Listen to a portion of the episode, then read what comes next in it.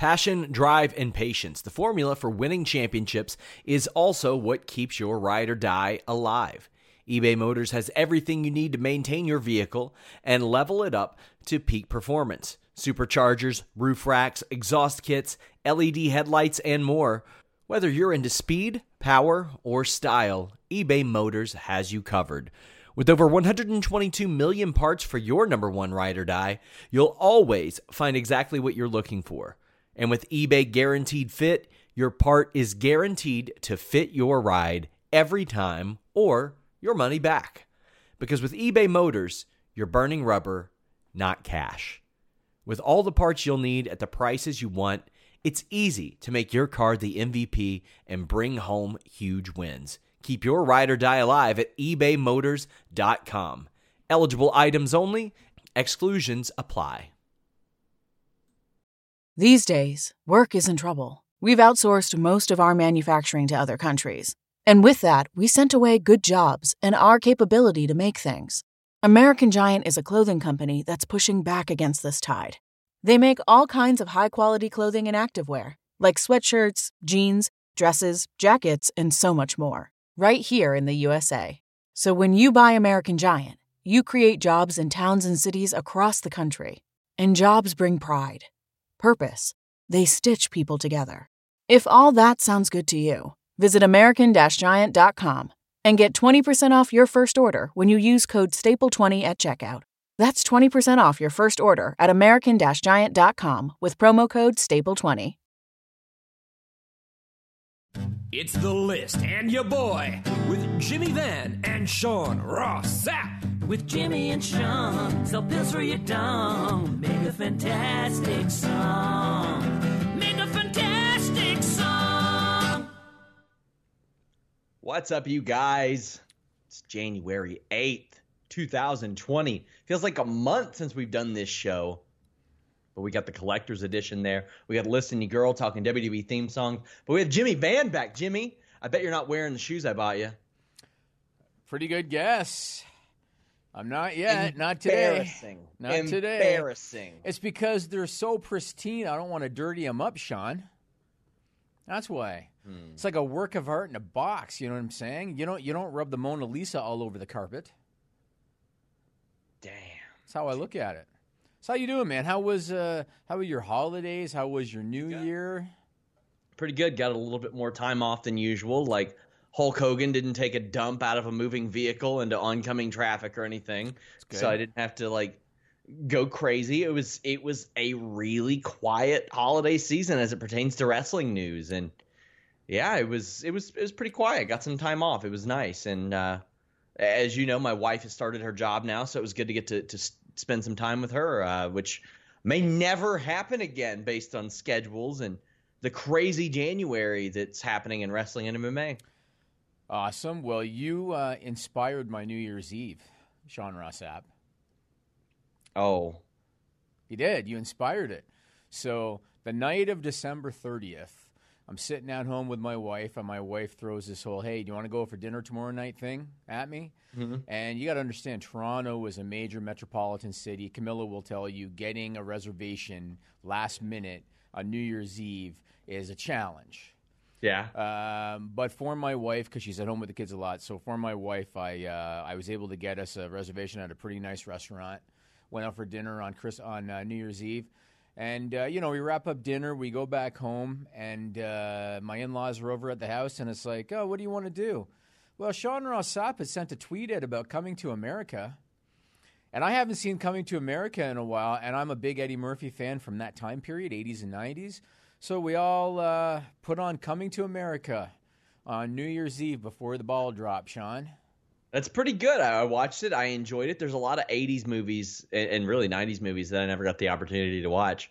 Uh, the highlight to me was Samuel L. Jackson before he was the Samuel L. Jackson we know now, but exactly like that Samuel L. Jackson Yeah, he was exactly in yeah, there. Yeah, It was perfect. It was perfect. to me, I, I've I have probably seen Coming to America a hundred times, and uh, so all the scenes I know them, and uh, you know they're doing a sequel, and uh, a lot of people, myself included, I'm not a big fan of sequels because they always screw up the original, and Eddie Yeah. Murphy seems cognizant of that, and I've I've seen interviews with him where he has said. I'm not going to mess it up. All the characters from Randy Watson to the Yeah. barbershop guys, I think even Louie Anderson, they're all back in the sequel. And Yeah. so uh, and so it should be a lot of fun. But I Eddie Murphy that time period, he was awesome. I'm sure you've seen Trading Places, right?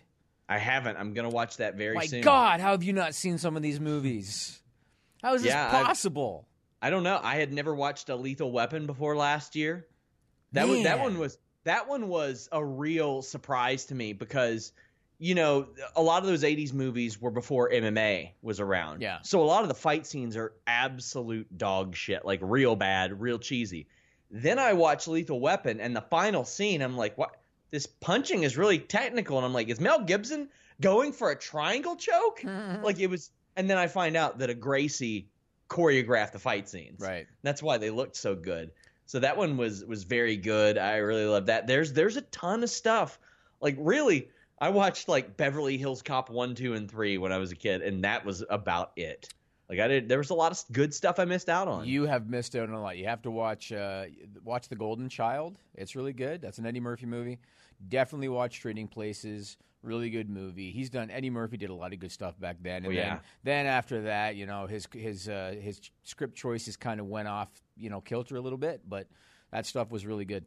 Uh, So, so to me, first off, to put a bow on this, like when I see him playing all these characters, I always thought that just kind of started with Nutty Professor. I didn't realize it started so many years back. oh yeah, oh yeah. So I'm I'm getting educated on a lot of this Arsenio. Hall too. Arsenio Hall played a lot Oh of those God, characters he was. too. I missed Arsenio Hall. I used to watch his talk show when I I was a little too. kid. I did too I because he, he was him and Regis Philbin were the only guys that had pro wrestlers in the mainstream. Yeah. back then. So I used to watch both of them. Uh, I, people might be wondering about the YouTube thing. I'm still working on the YouTube thing. Obviously, the good news is now that the holidays are over, people are back from the, back from the holidays. The bad news is their inboxes are loaded, and so it's going to take a little bit of time. I'm uh, I'm working on uh, two different people at Warner Brothers, and uh, I got one connection at YouTube. And so we'll see what happens. The only unfortunate reality, if I'm being very honest, is that you know Fightful was a channel of about 25,000 subscribers, and to YouTube, it's not really priority. It's not like the one of the Paul brothers that aired a guy hanging from a tree uh, in wherever he was, China. And because he's got millions of subscribers, they took him down until the dust settled, and then they brought him back. You know what I mean? Yeah. Because they're not going to lo- lose was- on that revenue. You mean the one who went into the suicide forest Yes. in Japan? Yeah. And they brought him Well- back after the dust settled when he when he when he showed footage of a guy hanging. You know what I mean? Yeah. Like- uh, so you said you talked to people at Warner Brothers. Was it Pinky? Was it the Brain? Was it Slappy the Squirrel? Okay, I, ho- I hope they don't watch this because I don't want you to just like fuck up my chances of getting this thing fixed. I'm, I'm joking. They're Warner Brothers characters, Jimmy. Yeah, but I don't know about their sense of humor, Sean. Well, I mean, it that is one of their shows, so I hope Mm. they have some sort of sense of humor. But uh, I, I am going to start to roll out some of the video interviews in in the coming weeks. I was trying to put it off till we got our channel, but I'm sitting on some interviews that need to come out. Yeah. So uh, there's one good one you all are going to see clips from. Uh, I want to go ahead and plug this. Chris Michaels, a guy who has done enhancement stuff for WWF, WCW. Uh, he almost got signed by TNA back in the day. And if you look at him, you would see that he would really have fit in with the Naturals and America's Most Wanted. Uh, he did a Performance Center uh, guest coaching gig uh, a few months ago, and we talked about it. It's uh, a really it's a long form interview, a long form article. It's about seven thousand words. We've got a clip for you today, and uh, the end of that article will have some pretty cool news that kind of I don't want to say puts a row or, a bow on that story, but really brings it full circle and is a happy continuation, I think, for a guy that's had a lot of opportunities but has never been quite given that big shot. So that interview is dropping on my channel Thursday. Uh, I think 11 a.m., 10 a.m. I'm, I'm debuting it. So make sure you guys check that out. You all keep wanting me to do more non AEW and WWE stuff. So I'm reaching out. I'm going uh, to a lot of places now. I'm traveling more than ever, Jimmy. There you go. Have a couple other things I want to touch upon. So the first one is I have a uh, cameo uh, from a WWE superstar. Sean has seen it. I showed it to him. Uh, this WWE superstar asked me to delay it by a week. And so we're going to air it uh, probably at the top of the show on next week's List on You Boy, and then I will explain uh, why they asked me to delay it by a week. But uh, it's cool, and uh, and so you can check that out. The other thing I want to touch upon is anybody that's new to this podcast might not know that three years ago ish when we started, Sean Ross Sapp, Sapp had short hair. Looked Yeah. like looked like a different guy than than than what he looks like now. And he decided to his credit to uh, completely transform his appearance for charity. Uh, because he's going to cut off his hair and donate it to charity. What's the charity again that you're going to donate it to, Sean? Uh, I- right now it looks like it's wigs for kids. Although, um, based on who we're talking to, if they would like me to donate it to somebody else, I'm I'm open to that because of the situation that we're we're presented. Yeah, well, Yeah. Th- this is public enough that I'm going to talk about it. So on December 20th, I sent a tweet to Brandi Rhodes. Uh, funny enough, that was the day of our holiday party, and I was like killing a little bit of time before uh, the, the we had like this limo bus that came and got us. I was killing a little bit of time before that. I sent a tweet to Brandi Rhodes. Uh, Camilla, put up the tweet that I sent to Brandi Rhodes on December 20th. I said, Hey, Brandi Rhodes, our own Sean Ross Sapp has been growing out his hair in order to donate it to Wigs for Kids. One idea we have is for the Nightmare Collective to cut it. If you're game, I'll fly SRS to the location of your choice. Wouldn't you know, within minutes, like took her no time, within minutes. And you don't even have a blue check mark, Jimmy. Uh, yeah, I don't even have a blue check mark, and boy, am I ever d- devastated about that. But Brandi Rhodes sent me this response, Camilo. Put that up from Brandi Rhodes. I love how she called me Mr. Van when Van's not my last name, but that's awesome. Mr. Van, I will cut Sean Ross Sapp's hair. On my terms, of course. Tell Mr. Sapp to reach out to my PR team. This will be the best decision he's ever made. Uh, do you want to talk, Sean, about where things stand with that, or do you just want to say high level? I've talked to her and we're working on it. that is what's happened. I have talked to her and the PR team, and I don't have an idea what they have planned. Uh, one one of the things brought up, which I mentioned to you, and I want to explain to people because they'll be like, "Oh, why aren't you getting your head shaved?" Here, where I live in rural Kentucky, that has a really bad like political and Connotation, yeah. social connotation and stuff. Yep. And I know to some people that might sound a little bit ridiculous, but it does, especially uh, the area that I'm from. So I don't want to go that route. Also, I would like to eventually maybe donate again. I don't know if I have the patience for that, Jimmy. Um, I'm rolling my hair up in car windows and all kinds of weird stuff now. I didn't expect this, but Yeah, when appearing came- appearing in WWE 2K. I mean, all this Yeah. stuff you weren't expecting.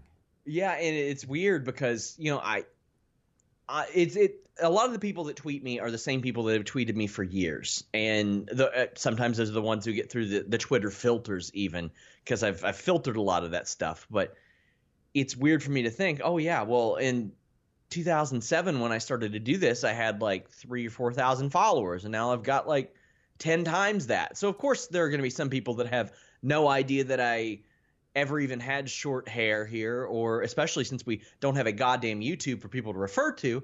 But uh, it like people will look back and like I'll see people that are like, "You had short hair? Like when did that happen?" Yeah, I'm like, "It happened for 30 years of my life before this happened." So yeah.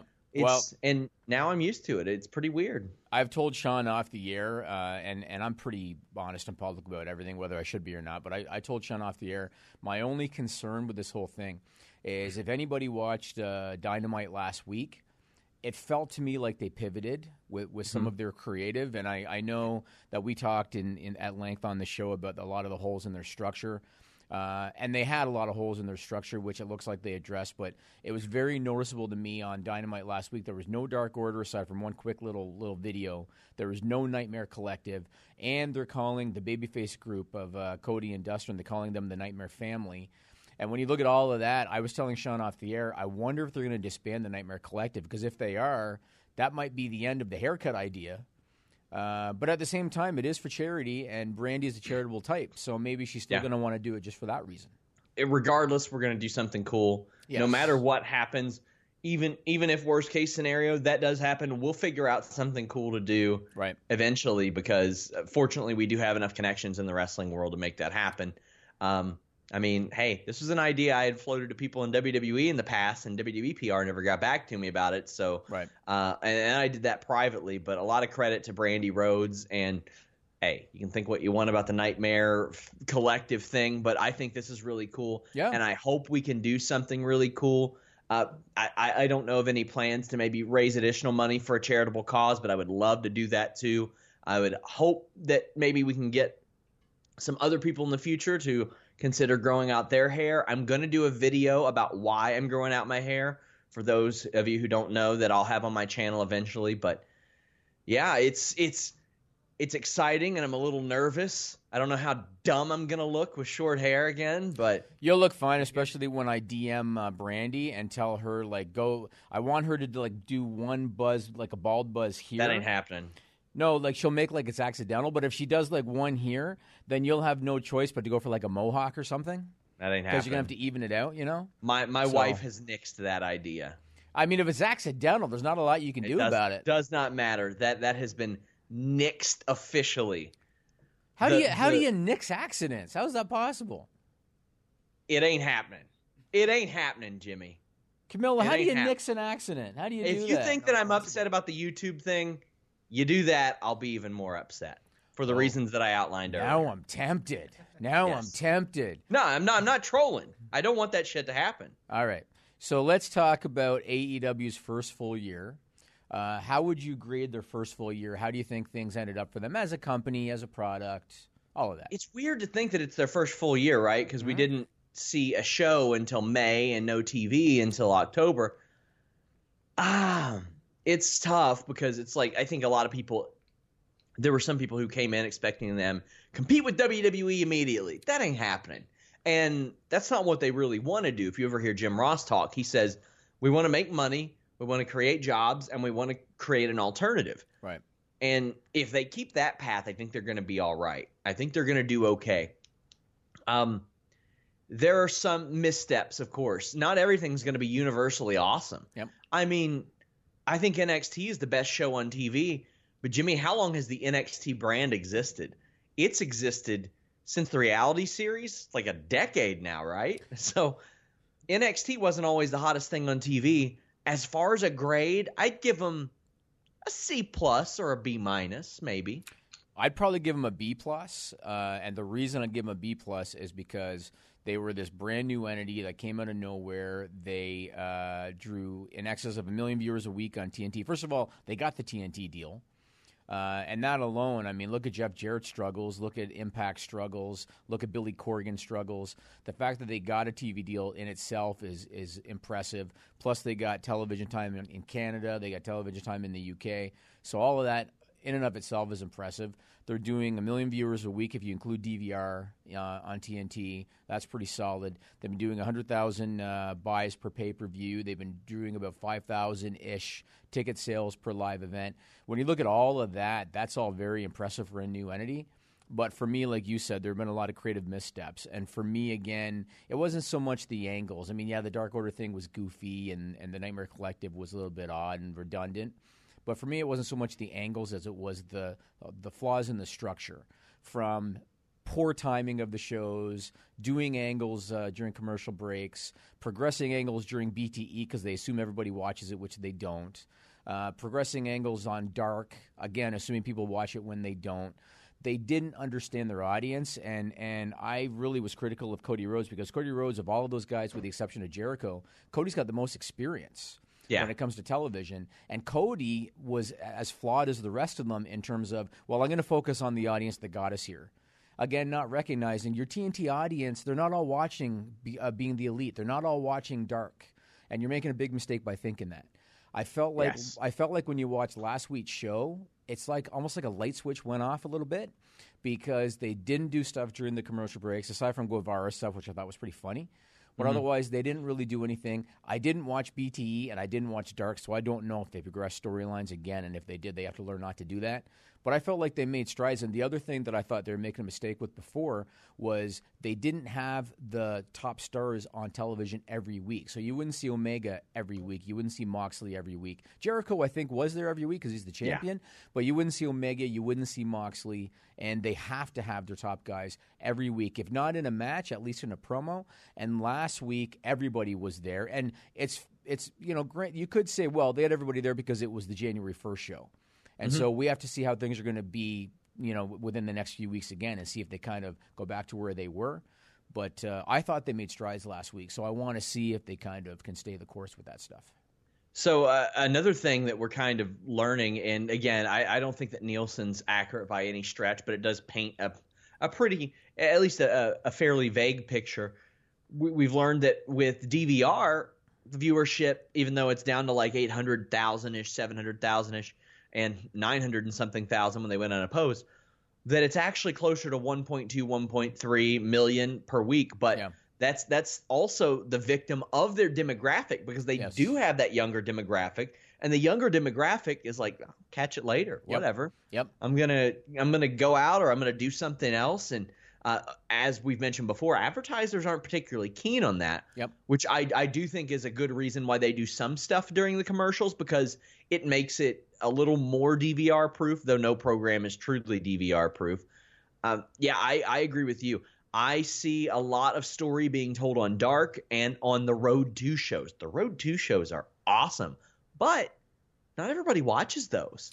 And Yep.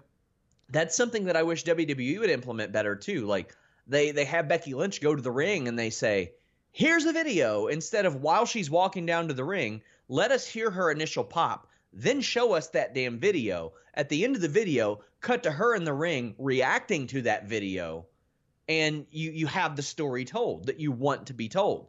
There's nothing wrong with Jungle Boy and Luchasaurus and all that stuff coming out to the ring. You get mm-hmm. their pop, you see them react to a video, a Road to video, then we bring out the next person. That's a little bit different too.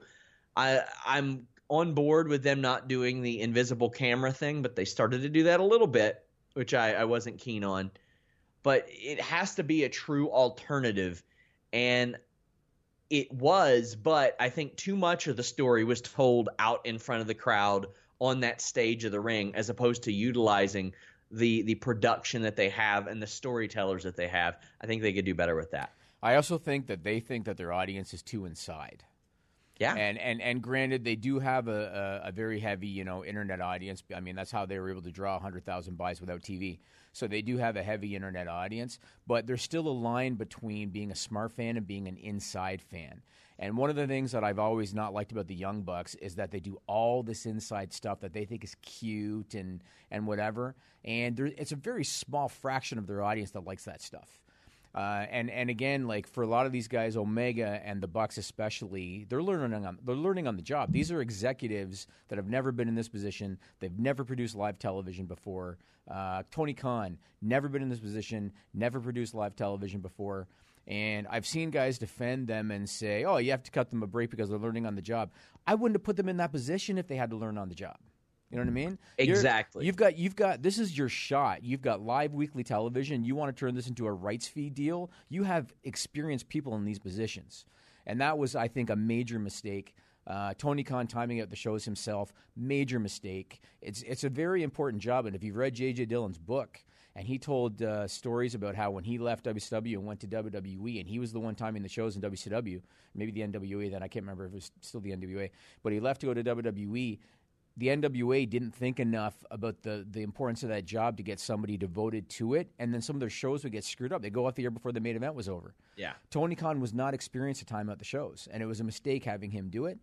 And uh, I hope they've learned to pivot. But if their mentality is, it's okay, we're going to make mistakes, but we're going to learn on the job, NXT is going to blow by them in the ratings Yeah. if, that, if that's their mentality. But again, last week's show, to me, I thought there was a lot of positive steps taken. And, and the thing is, so much of this we have to compare to how awesome NXT is every week. Every week, that show, even though it has probably about a good half hour of stuff that just doesn't need to be on there, Right. it's always a really awesome show. It's usually the best show on TV, although I would argue that Monday Night Raw has actually been exceptional the past month or so. Right. Uh, goodbye, Humberto Carrillo. But you wanted him to be the man, didn't you? The, the mystery man. Oh, I would have been so mad. I, I literally would have messaged you and said, Jimmy, I'm not covering Raw next week. and it's in it's in my hometown. It's in Lexington next week. Yeah, yeah. But AEW, the thing is, I think they've only had one bad show. But it's always got to be compared to how awesome NXT is. right. That's that's also a hurdle that Impact Wrestling TNA had to face for a long time. They used to have weeks and weeks of really good shows, I thought, but they had to fight the stigma of what they used to be, and they had to fight how good some other shows were. AEW doesn't have to fight the stigma of how bad they used to be. They're starting with a clean slate, Right. Which is how you know you and I have talked in the past when certain properties get acquired, we're like, why didn't they just start something new? Like, yeah, yeah, yep. but AEW has has that benefit and detriment, and we're seeing those benefits and detriments kind of play out in front of our eyes. Yeah, I agree. I mean, I you know obviously NXT has Triple H, and Triple H is a major asset. Uh, not just because he was a main eventer for 20 years and knows the business, but he was a part of production for many years before he before he took over NXT. And again, like there were guys on social media uh, because I, have been critical of AEW when, in terms of their structural issues and in terms of mistakes they've made in terms of production. And there have been a few guys that tried to critique that by saying, "Oh, what do you mean they have Jericho and they have Cody?" Cody had nothing to do with WWE production. Nothing. Yeah. He was a member of the talent roster. And so you can't use that and say, what do you mean they have Cody Rhodes? He had nothing to do with anything. Jericho is the only guy they have with any semblance of experience. And even then, he wasn't sitting in production meetings every week and he wasn't sitting in Gorilla with Vince on headset every week. Triple H was. And so he's, Yeah. he's a major asset for NXT. And uh, I really hope that AEW figures things out. I mean, they got guys like Billy Gunn. Uh, Billy Gunn can be helpful to them. You know what I mean? Yeah. So, uh, so I hope they use these guys. Let me ask you this next question: Who do you think will be the breakout stars in wrestling this year, 2020? Who do you think the breakout stars will be in wrestling? I think Rhea Ripley, for one, will just continue to get bigger and bigger and bigger. Drew McIntyre's looking real good. I know He's we're going to talk about him. Yep. Um, I think depending on where Killer Kross can land lands, he could be a big one for whatever brand he ends up on. Ah, man. Depends on how hot Luchasaurus stays and what they do with him. Uh, he could be very good and and how he really adapts to all that. Kota Ibushi in New Japan, I think, is prime. Even though he's been uh, established for a while, I think he's going to be a tip top name, especially after Wrestle Kingdom. And I know there are more. This was a question that got asked on Fightful Selects Q and A last Oh, week, and I rattled off like ten names, but some some really promising ones. There's there's a lot of people on the cusp. I would say more people on the cusp of being top people than we've seen since maybe the the maybe 10, 11, or 9, 10 years ago. Yeah. I agree with the names that you said, but I, I have additional names. I think Tessa Blanchard is going to leave Impact Wrestling. Uh, I think that Oh, she- yeah. she's going to get money thrown at her.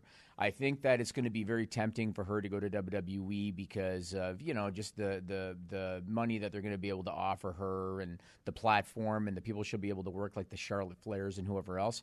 But I think that if Tessa Blanchard goes to AEW, she is going to rule the women's division. She's going to rule it. And with all due respect to Britt Baker and, and mm-hmm. Riho and the girls that they have in, in AEW, none of them could hold a candle to Tessa Blanchard.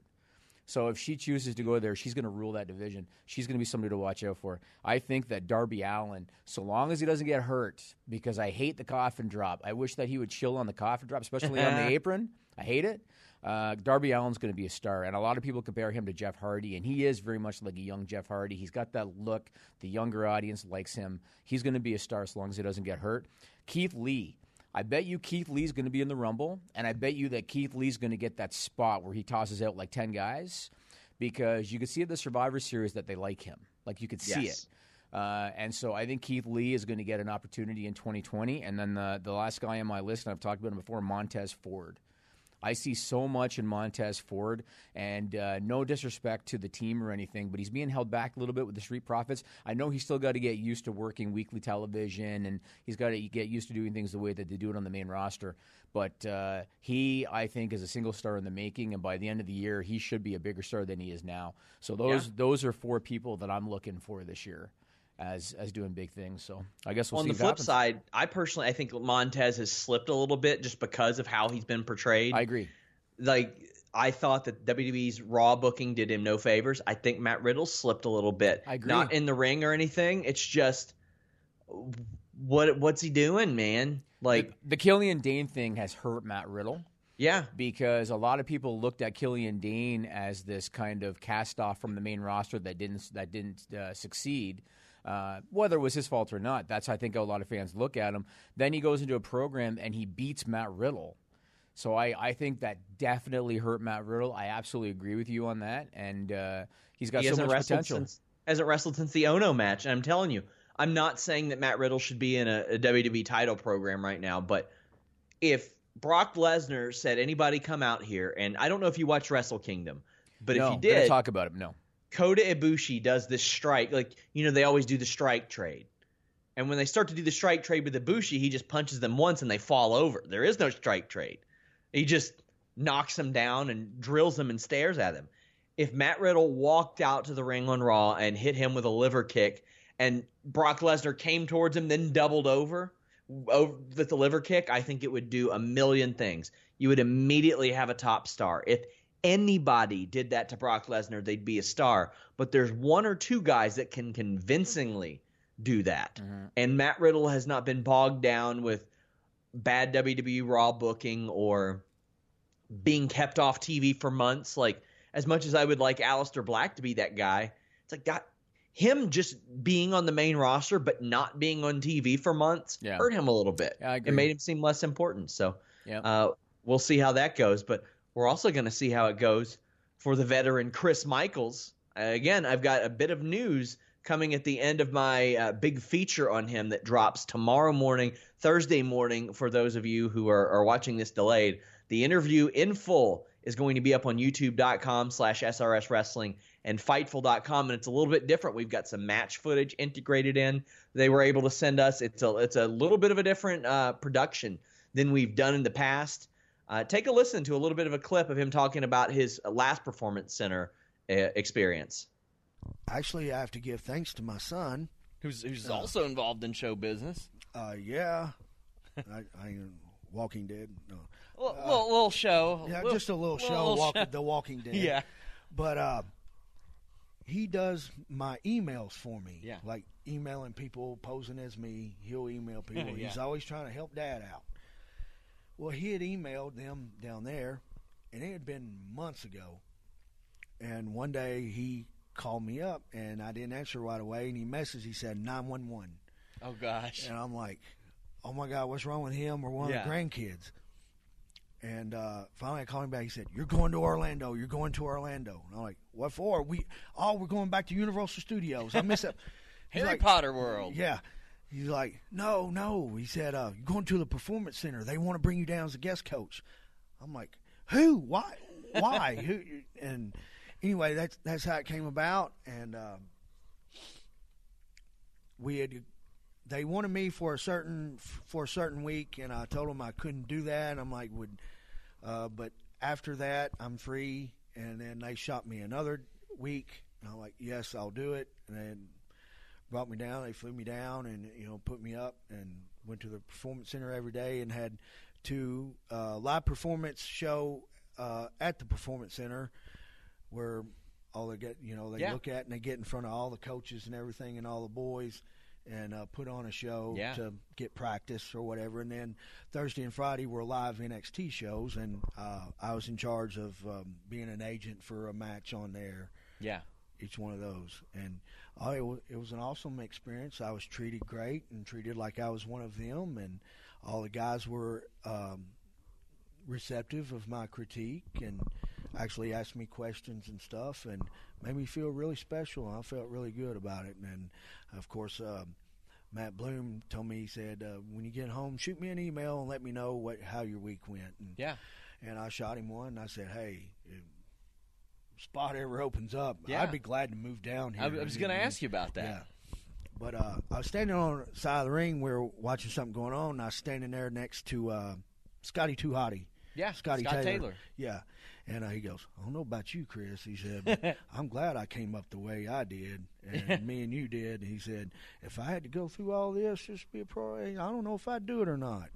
Because they're there from morning to night. Yeah. I mean, just nonstop. It, it, it, it it's a factory to Yeah. bred wrestlers. Oh, and yeah. They're constantly training. And I'm working out with these two guys from India, and they can't speak English. And they, then uh, I'm just showing them the basics: Sure. lock up, uh, reverse this, reverse that, and they.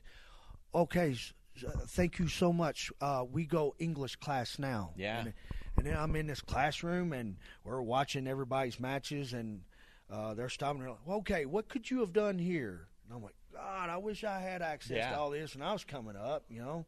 It, it's just, it's something else. It's another world. Yeah, the way that uh, Shane Helms had always told me, and it says it pretty publicly, he's glad that he came up the way he did. That way, people now don't have to, and he does wish that he had the benefit of all that stuff.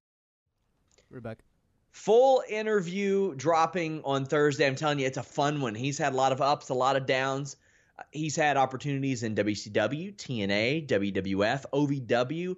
He was brought in by Jim Cornette to help shape guys like Randy Orton and Shelton Benjamin and give a more experienced hand to a lot of these guys that were in that class. And when I say that class, I mean like the special class. And I reached out to a lot of people who worked in OVW, had a lot of good things to say about him. So I'm really happy with how that story and interview unfolded. And like I said, some cool news at the end of that. But what else we got to talk about, Jimmy? You mentioned Wrestle Kingdom. Yeah, I, I have not yet had a chance to see Wrestle Kingdom. I've seen a few clips here and there. I saw uh, the uh, Jushin Thunder Liger retirement ceremony. And we'll talk about that in a minute.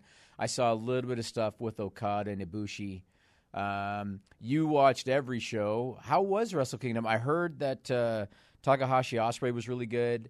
Uh, Gosh, yeah. Okada Ibushi, from what I saw, was pretty good. How was Jericho? How was he? Because he's it's very obvious when you watch him. He's put on a lot of weight, and and so how was he uh, at Wrestle Kingdom? It was okay. Yeah, It, it wasn't. I didn't think it was a great match. I didn't think it was. I thought it was a solid match. I don't want to say good, great, anything like that. Him versus Taka or Tanahashi in the type of match that they put on was a a fine Wrestle Kingdom match. And you know what? I would, if you told me that I was going to get to watch about twenty more of those out of Chris Jericho, I'd say yeah, sure, that's a good time. right. Uh, nothing bad or anything, but Ibushi I thought stole uh, combined in night one and two. I thought Ibushi stole the show, but Hiromu Takahashi and Will Ospreay was the best thing that I saw all weekend. And I, I heard that. I heard it was really good. So I'm going to have to find the time to uh, to look that up. Now Jericho said one thing. uh, I'm, I'm going to read a quote from him. He did, uh, you know, they always do the presser after the matches, and uh, so he did his presser, and he basically cut a promo, and it was in regards to the potential for an AEW New Japan uh, partnership. And here's a quote from Jericho. He said, "Put aside all the hurt feelings, put aside all the egos, put aside all the issues and politics, and concentrate on great wrestling matches and big business." Uh, obviously, he had his belt with him. He displayed it in the ring. I also couldn't help but notice that when he displayed it at the presser afterwards, the camera zoomed out to get the whole belt in the shot. I Yes. noticed. And so, all I want to say is this: obviously, New Japan's going to be fine without AEW. They just drew seventy thousand people over two nights. Uh, they've got Ibushi, Okada, Ospreay, Naito, Tanahashi. They have all these big stars there. Jay White is doing really well, so they're going to be fine. AEW is going to be fine with that New Japan. They got the TNT deal. They're doing over a million viewers a week. When you include the DVR, they're doing you know five thousand uh, attendance per show. They're going to be fine. But can you imagine if both companies came came together, how much stronger they would both be? Can you imagine having Okada uh, in the ring on Dynamite, Ibushi and Omega reforming their tag team on Dynamite, the Young Bucks back, you know, say at Wrestle Kingdom, Kenny Omega back at Wrestle Kingdom? It would make both companies stronger. Uh, and so I think they really need to uh, put some of those egos and politics aside, just like Jericho said, and the, and the hurt feelings and look at business. I think it would make both companies stronger if they did that. I think it'd be a game changer, Jimmy. And I've had a lot of weird people say stuff like AEW needs to stand on their own and be their own company. I'm like, well, no. Impact did this with New Japan. Uh, CMLL does this with New Japan. Ring of Honor did it. WWE, E used to do it. Yeah, they used to do it. WWE used to do it. Yep. They used to have titles that were just defended in Japan, for the love of God. Like every company has worked with other companies at some point. That's just the way that it works. Everyone's been on like TV in that regard. WCW did it. That Yep. was a big part of their business was exchanging talent. Scott Norton was a guy over here, and he went to Japan and became the guy there. Yep, yep. I think, and now this is just per, okay. First of all, I'll give you some backstage news before the personal speculation. I spoke to a lot of people in New Japan or AEW rather. I did spoke, speak to Lance Hoyt uh, in New Japan. Great interview. It's up now. But the people in AEW that I spoke to were like, we don't see it happening. And the, these weren't top EVPs or anything, but Yeah. they're like the Bucks and Kenny Omega were treated really bad on the way out, and there's some still some hurt feelings there. Time heals all wounds, but it'll take time to heal that one. And I'm like, man, it has been a year. But then if you listen to my Davey Boy Smith Jr. interview that's about to drop in a couple weeks, he talks about how when he wanted to go to Impact, that Gedo was like, no, they screwed over Okada nine years ago. Yeah, I remember. It was And- Ibushi, wasn't it? No, it was Okada. Was it Okada? It was Okada. I thought it was Ibushi. Okay. No, it was Okada. Okay. And they were like, "Oh, Jeff Jarrett screwed him over," and No. Jeff Jarrett ain't there anymore, Jimmy. Yeah, yeah. Not only that, Jeff Jarrett hasn't been there like five, six regime, regimes ago. Yeah. And then they're like, well, maybe it's because of some bad dealings with the the fight, uh, New Japan Jarrett thing. Like, there's a lot of that's a thing that Davey Boy points out to me, and he was like, they take things seriously and they do not forgive people for them, and that that's been, I think, an issue that maybe has. I don't want to say hindered New Japan because they're doing fine, but Yeah. I personally think New Japan will wait and see how their U.S. tour dates do mm-hmm. without the likes of AEW. Mm-hmm. If I'm AEW and New Japan, I find a way to make this work, Jimmy. Okada on All Out, Double or Nothing, that's good business. Kenny Omega, the Bucks, Cody on Dominion and uh, Wrestle Kingdom, that's good business. I agree. Okada being on Dynamite once every four or five months is real good business Yeah, I agree. I agree. because they don't have a cable TV presence right now because Impact blew their wad morons and said, "Oh, you don't want to work with us? Yeah. We'll get off our channel." That was so stupid. Instead of developing and cultivating a relationship and showing them we're going to put on some good wrestling, and then maybe you know maybe it starts with Impact wrestlers getting booked on New Japan USA dates or something like that. Mm-hmm. and they made that decision weeks before Wrestle Kingdom. maybe so they, yeah, they could have aired Wrestle Kingdom on Access and gotten ratings. exactly. Yeah, could have aired it. Could have decided to air it right before Impact Wrestling. Right. used it as a lead in. Right. Could have done something like that. Yeah. But no, they didn't want to do it. You mean to tell me that having the Young Bucks or even Trent and Chuck on some of these New Japan USA shows wouldn't help? I know it would help them. Yeah. I know it would. Like it makes too much sense, Jimmy. And the wrestlers want to work there. Jericho works there. Moxley works there. Omega had it written in his contract that he could work there. Ah, it just makes so much sense. And I'm not there having the conversations, but it really does seem like the people that I've talked to and Chris Jericho saying what he said, and he wouldn't say that if he didn't have some insight. Mm-hmm. It seems like hurt feelings, and I understand. Sometimes you get your feelings hurt, but if it makes sense for the fans and for business, why wouldn't you do it? Yeah, I mean, if if it comes down to say hurt feelings from Omega and the Bucks kind of thing, then all it really takes is Tony Khan telling them to smarten the fuck up, because business is business. If it's hurt feelings from the New Japan side, again, I mean, I, I look at it like this, and I've said this before. Harold, how do, how do people say you're supposed to pronounce his last name? Mage, May. Hey, he again is is new enough to the business that he doesn't have those those built-in relationships with Ring of Honor. Tony Khan is new enough to the business that he doesn't have those relationships with New Japan. I think that it takes Harold Meij and Tony Khan as Yes. as as the intermediary uh, intermediaries. They have to be the guys that step in and look at it from a, strictly a business perspective.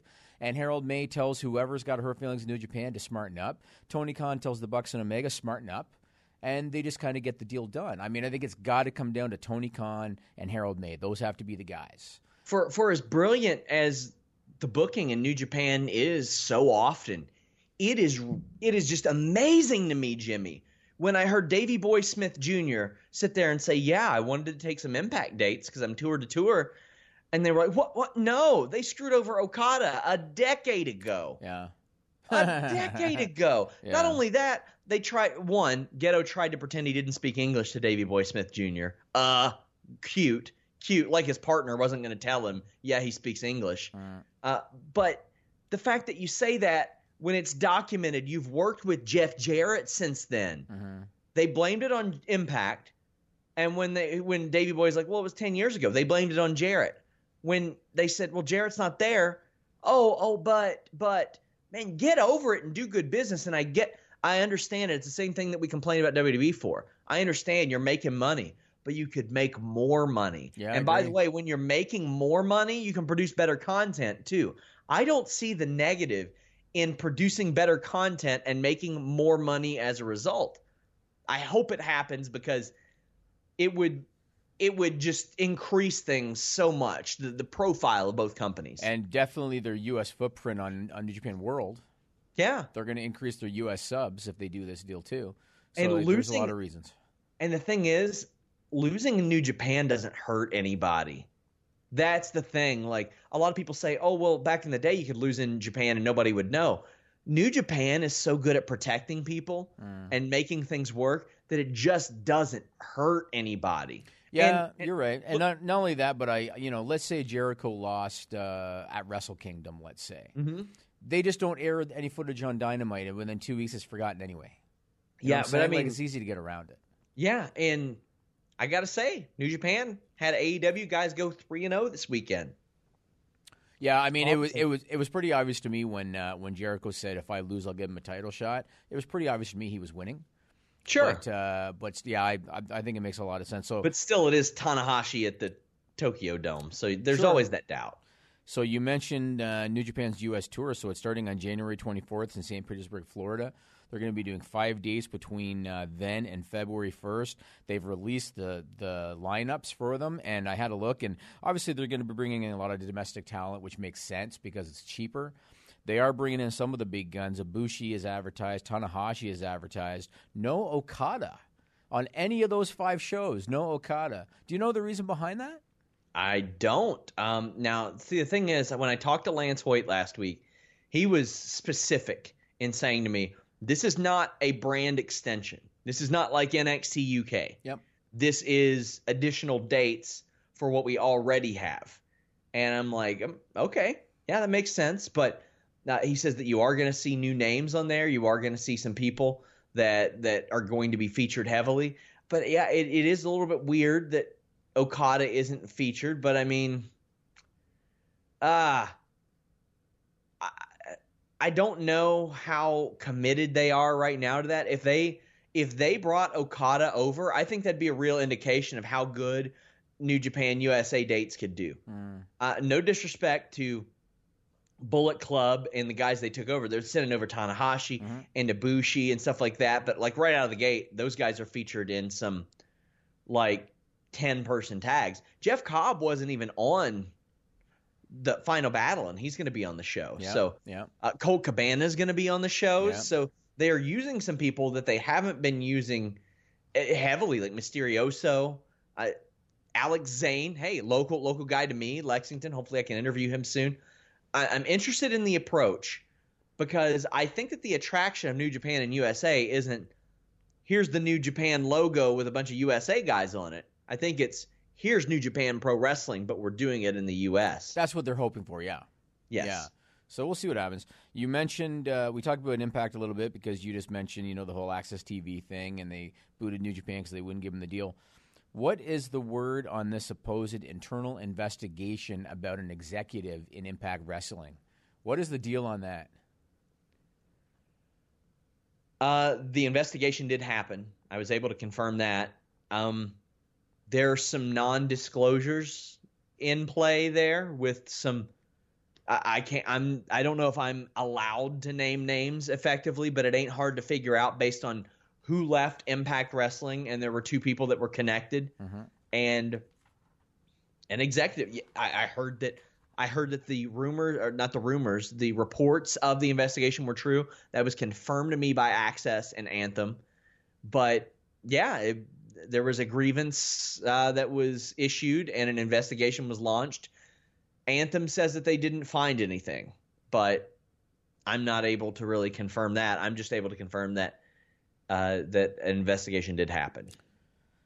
Okay, well, you know what, Sean? It's the first episode of a new month, and so uh, we said that we were gonna we were gonna experiment with kind of you know breaking up the timing and doing this stuff. But because it's the first episode of a new month, Camilo, let's go to stupid people. Stupid people is what this segment's called. You might wonder why we do it. It's not about wrestling at all. Used to be WWE's weekly usage of stupid nicknames, which we did hoping they'd stop giving wrestlers lame names. But it didn't work, so we gave up. In the new segment, we came up with this stupid people, stupid people, stupid people. Duh. All right, so uh, go to FightfulSelect.com after this for the list goes on. We're going to talk about NWA Power. We're going to talk about Drew McIntyre, Rey Mysterio, Mandy Rose, CM Punk, Booker T, Lars Sullivan. Interesting thing that came out with him. You know what I'm talking about, Sean?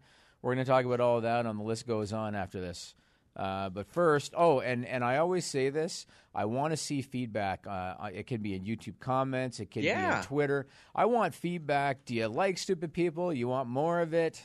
Less of feedback it? on everything, man. Like I, I gotta say, the only benefit of having a YouTube channel is I don't have 4,500 videos, some of which didn't perform well. So the algorithm's being kind of kind to me of late. Oh, there you go. There you go. nice. Seeing a few thousand views on everything I do.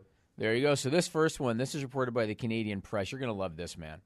So the leading packaged meats company in Canada is called Maple Leaf Foods. And anybody that's watching this that's Canadian, they know what Maple Leaf Foods is. I want to show you the logo for Maple Leaf Foods. Camilo, do you have the logo? All right, that is the logo for Maple Leaf Foods, which again is the leading packaged meats company in Canada. So you know you get your bacon and all that stuff. Maple Leaf, Sure. Maple Leaf is a big brand. There's an eight-year-old boy out of Quebec. His name is Jacob Bertrand, and he's a fan of the Toronto Maple Leafs hockey team, even though he's from Quebec. His stepmother ordered him a Maple Leafs cake for his birthday from a local bakery. And maybe because they were in Quebec for some reason, the bakery only had a Montreal Canadiens logo on hand. So the stepmother said, just Google it. Very easy to find. Maple Leafs logo. They got the cake. What do you think happened? Put up the image, Camilo. Look at that, Sean. They somehow put the Maple Leaf meat logo on this poor kid's cake for his eighth birthday. Uh, the good news, though, is that Maple Leafs Foods jumped on this PR opportunity and they are sending the family to Toronto for a Toronto Maple Leafs hockey game. So That's awesome. yeah, good for them for making this. I could not believe. I understand you're in Quebec and everything. The Toronto Maple Leafs are a nationally recognized Yes. Major entity and across most, yeah, internationally they are internationally recognized. So whether you're based in Canadian, Montreal Canadiens territory or not, you damn well should know the Toronto Maple Leafs logo. But uh, somehow they got some idiot that didn't and put the packaged meat company on the cake. So good job to you. That's a pretty good one. My God. This next one, okay, there's going to be an audio clip associated with this one.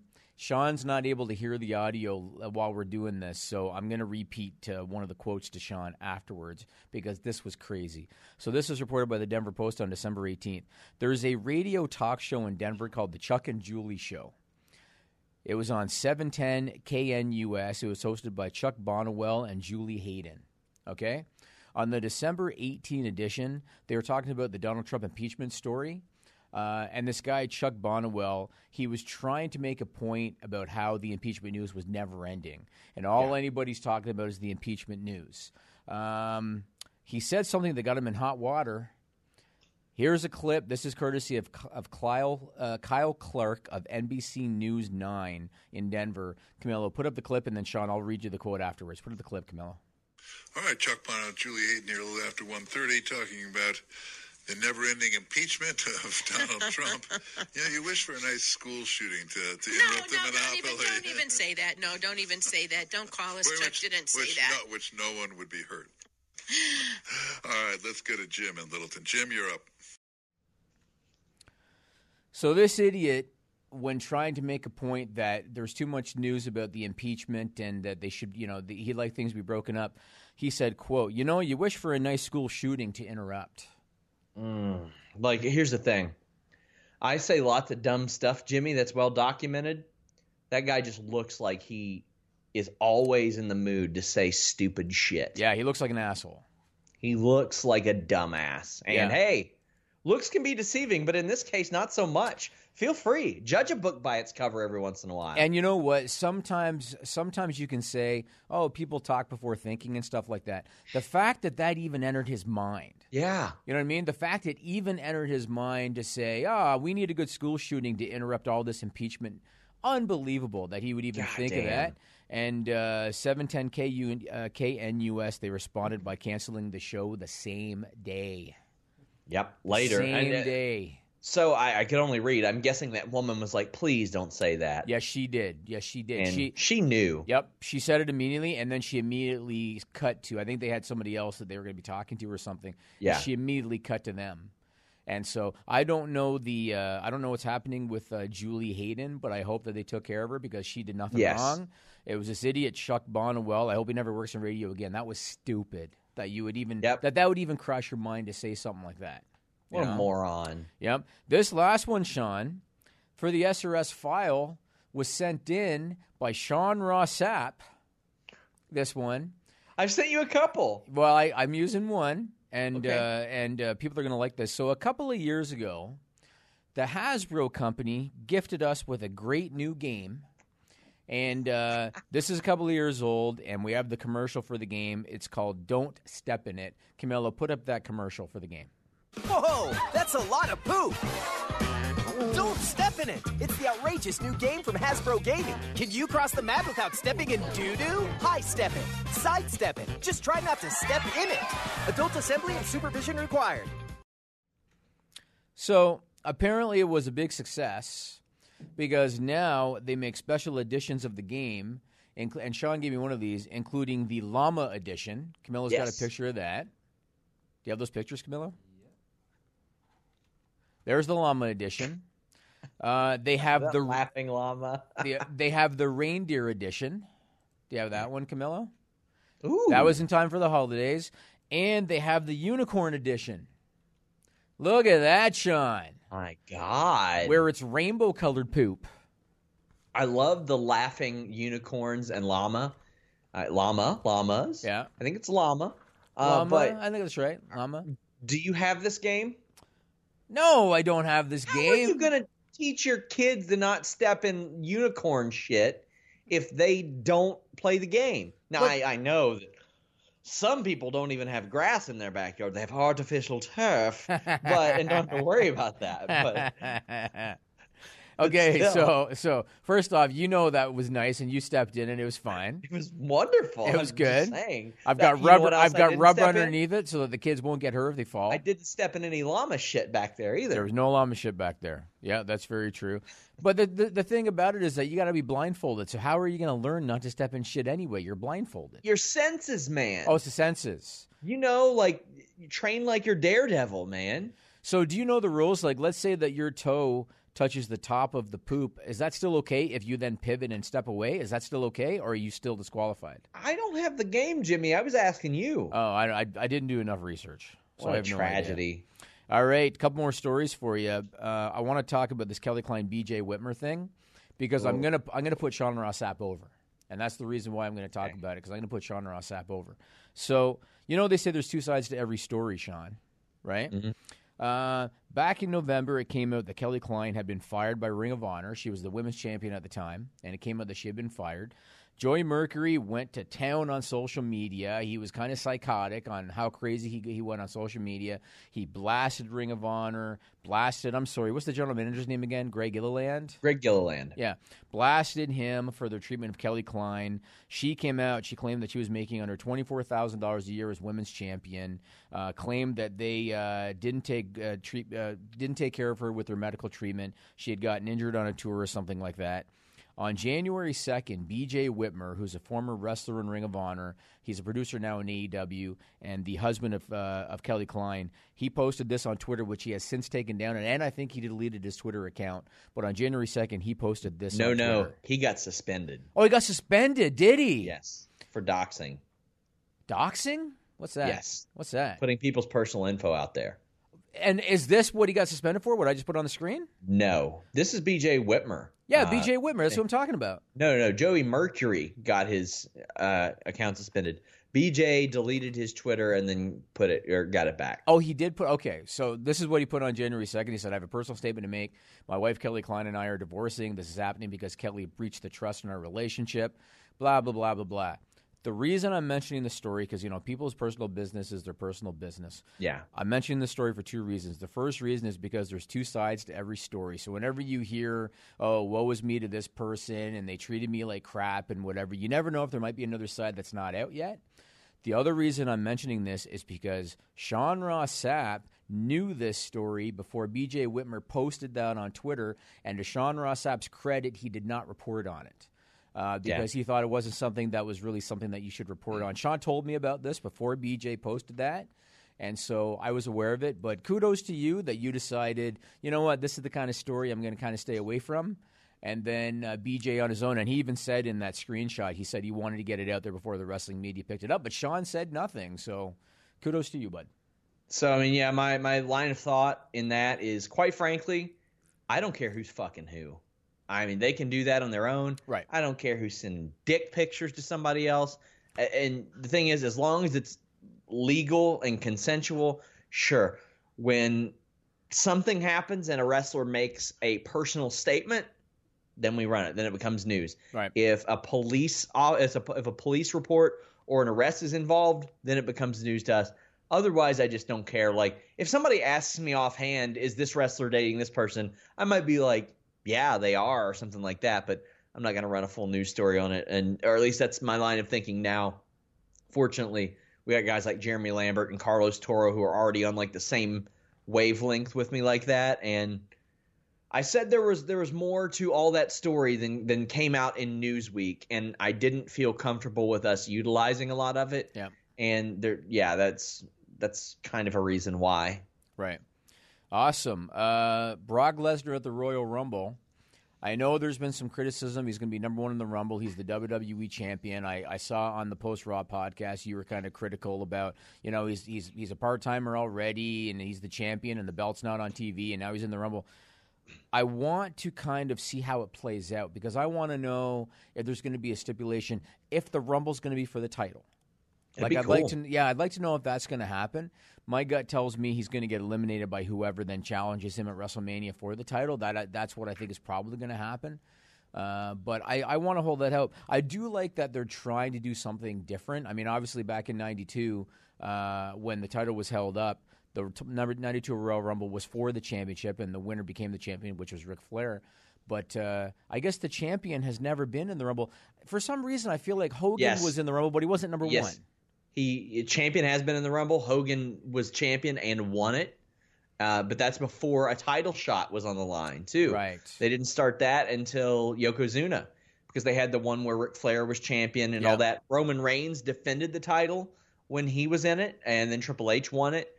But yeah, he, they they weren't number one, or I don't think Triple H or Hogan wasn't number one. I can't remember what number Reigns was, but I'm, I'm open to it. But man, Brock Lesnar did not and does not need that title belt.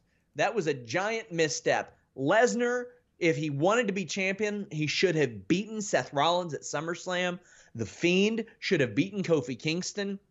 We could have avoided the Hell in a Cell crown jewel messes Yeah, you're right. or just don't put the title on Brock Lesnar. Brock Lesnar with the Money in the Bank briefcase terrorizing everybody across both shows, Jimmy, because that briefcase gives him the ability to jump, would have fixed a lot of that weird, oh, he got traded. Oh, no, he didn't. Oh, but this happened. Bullshit they put out there. Meanwhile, Seth Rollins could have been so paranoid and terrorized by Brock Lesnar coming after his title that he enlists the help of AOP and becomes a total asshole because he's paranoid. Because this Seth Rollins is a world champion. The one that we saw before, meh. I agree. I agree. Yep. The, I guess the only issue with the Money in the Bank thing is if they handled it the way they did creatively the first time when Brock had Seth beat in the middle of the ring, and then Mm-hmm. for whatever reason he just wouldn't cash in because he's like, I'm going to wait till Crown Jewel. You know what I mean?